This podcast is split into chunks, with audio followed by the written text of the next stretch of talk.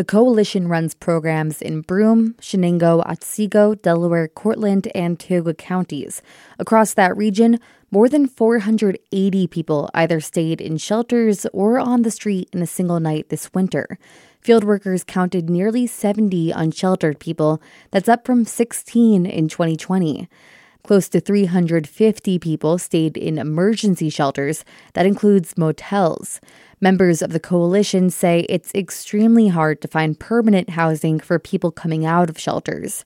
In Vestal, I'm Jillian Forstadt, WSKG News.